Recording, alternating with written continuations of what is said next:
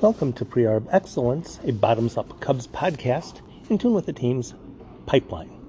From minor league results and development to the draft, international signings, and anything else that helps lead to Pre-Arb Excellence, I'm there for it. Thanks for stopping by for today's episode yesterday tonight, February 25th, 2019, Underwood and the 8th bullpen spot, which focuses on the Rockies' 12 6 win over the Cubs today. If you have any questions about this episode or anything else about the Cubs pipeline, ask me through the app at Tim815 on Twitter or at Prearb Excellence on Facebook. I'm about education, and if I can educate someone on the minutia of Major League Baseball today, I've done something right. This podcast still is a work in progress, and Sometimes it will be about one specific topic, sometimes it'll be about a game, sometimes it'll be about a day, and occasionally there'll be some business to take care of just because it happened to pop along through the course of the day. Today, the Cubs signed Jonathan DeMarte, who is the closer on the Team Israel baseball team kind of cool that the Cubs have added someone that is what was responsible for getting a team qualified for the World Baseball Classic. Good to hear. We'll see how he does. Presumably, he'll start off in the lower minors and have a chance to get better there. I saw numbers for him on 93, 94, 95. So, hey, we'll see. Also, I had a question on Twitter from SCTEEJ, SCTEEJ, I'm guessing. He asked if Ian Miller, who stole a base today, has stole two bases today, he has four on the season, scored a run.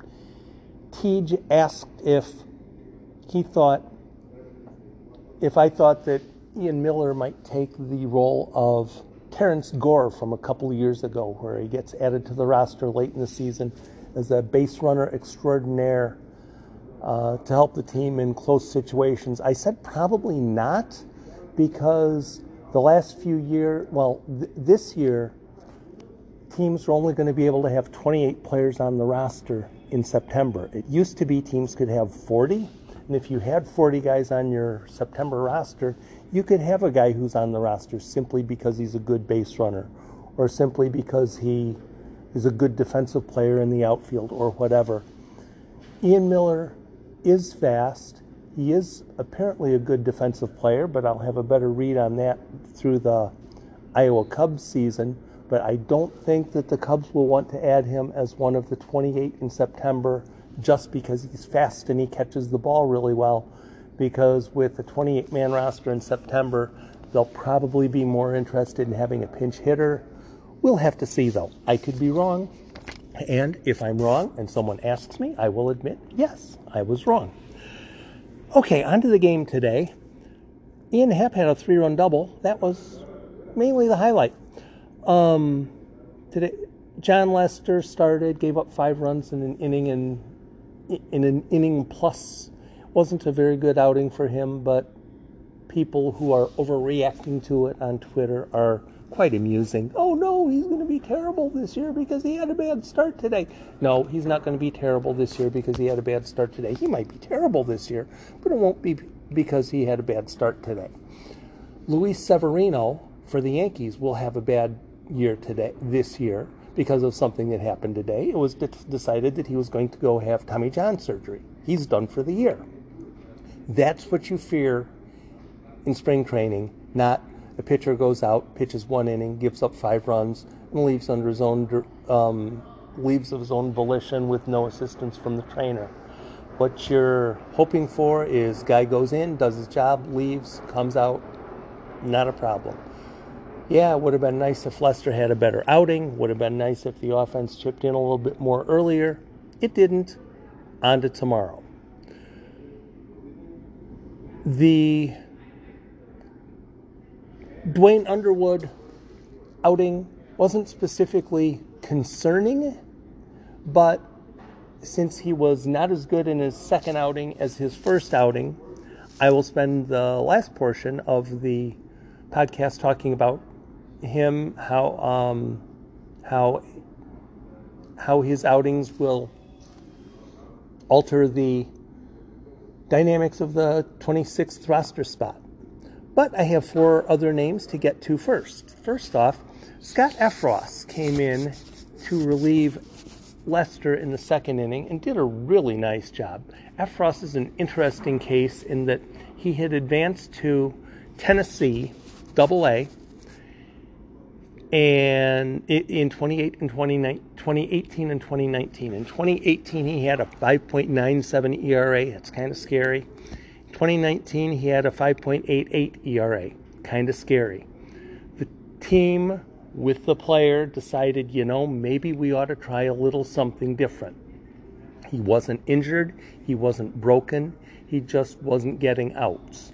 So, what they decided to do is mid season, in the middle of everything, change his pitching mechanics. He went from a basically over the top to a kind of sidearm, not not entirely sidearm, but certainly coming more from the side than from the top, and getting a little bit more ball life that way. So in the middle of the season, he jumped from double A down to Mesa and completely reworked how he delivers the ball. And he did much better in excuse me, in 2019 once he went back down to Mesa.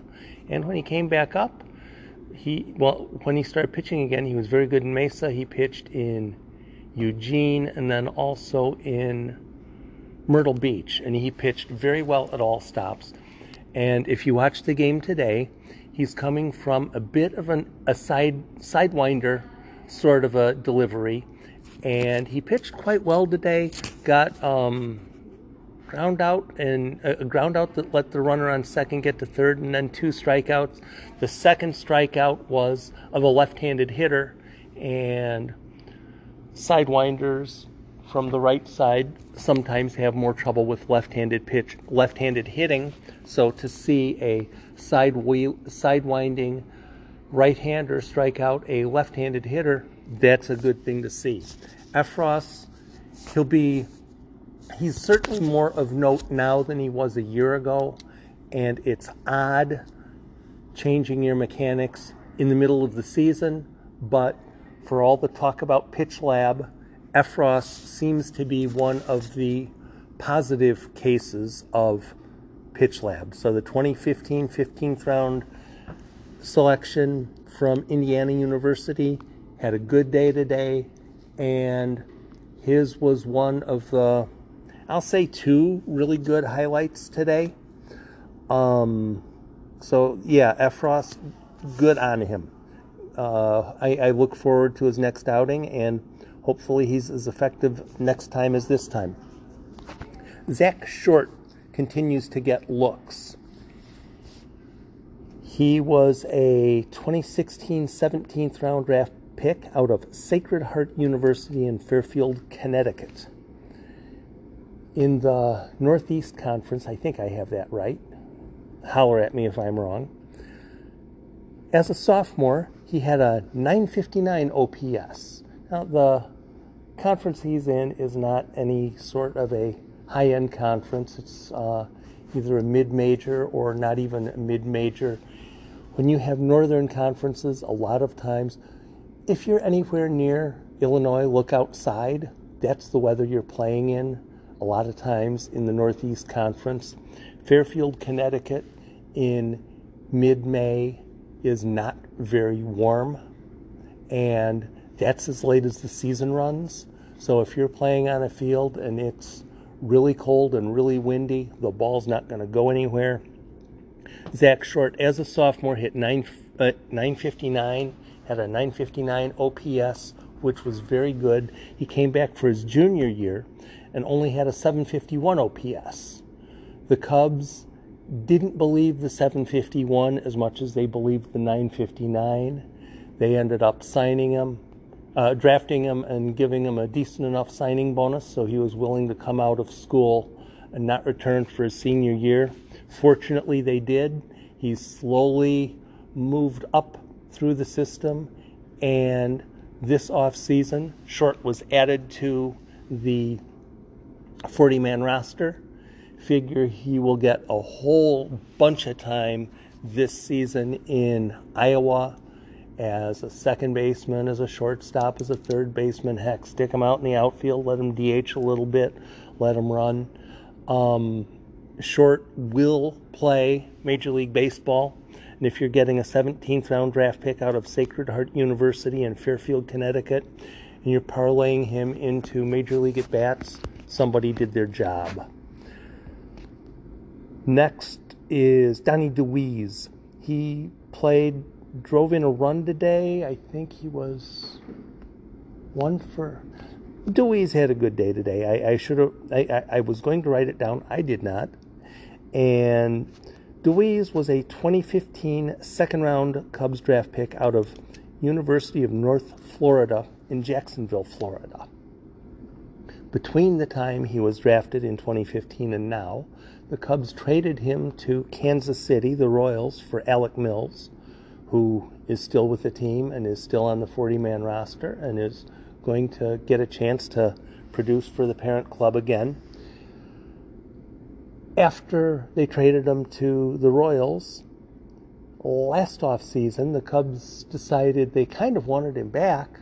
They ended up trading for Dewees to get him back and traded Stephen Ridings, a pitcher who has still yet to pitch a single game in full season ball for Dewees. That's a pretty good trade when you get a guy who hasn't pitched in full season ball yet, even though he was a 2016 draft pick.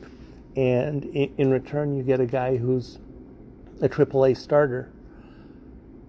Dewees is a fun case. He uh, he's very good defensively.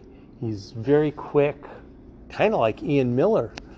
And uh, the w- one knock on Dewees is he doesn't have a particularly strong throwing arm. There you go in 2019 with the I Cubs in AAA. He played 111 games, had a 793 OPS, and Dewees will be um, a, a, main piece with the iCubs in 2020, and very possibly with Ian Miller, who's already been mentioned. Before we jump to the break, Tyson Miller was fantastic today. I saw his inning Miller is a pitcher from, oh, I didn't jot down his draft information today.